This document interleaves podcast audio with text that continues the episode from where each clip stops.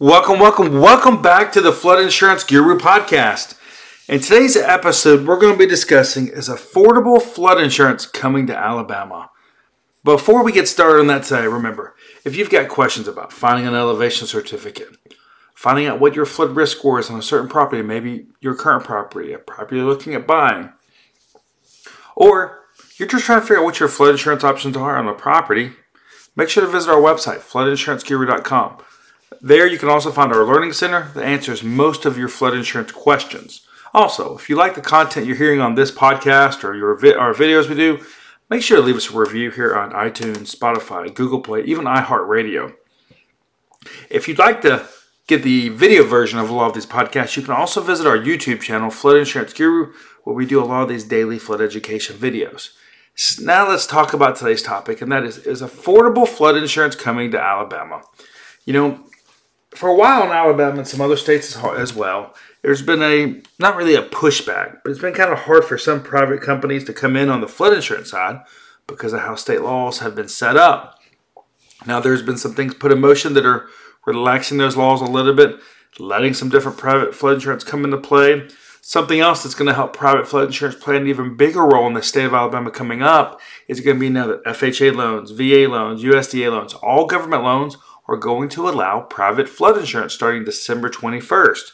This means that no matter what your loan type is, you'll have access to the National Flood Insurance Program and private flood insurance as long as you're not in one of those non participating communities or on the severe repetitive loss list.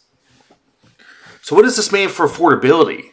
Well, it means that possibly you might get premiums 20, 30% lower than you did before in certain areas maybe in high risk flood zones, maybe in low risk flood zones. Remember, it's going to depend on the risk of the structure.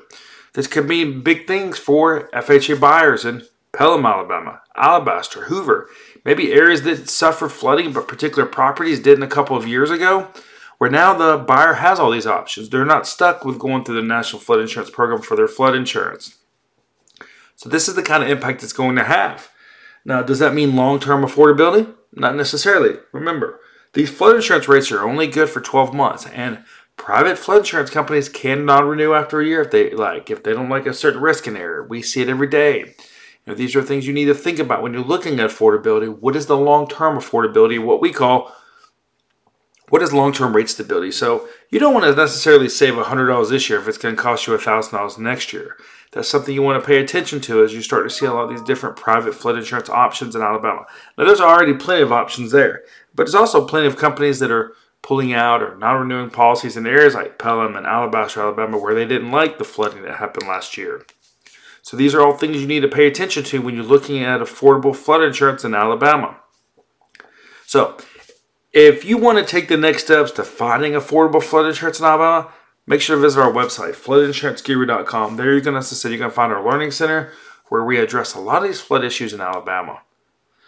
My name is Chris Green, president owner of the Flood Insurance Guru, and your host of this podcast. I want to say thank you for tuning in today's episode on Is Affordable Flood Insurance Coming to Alabama?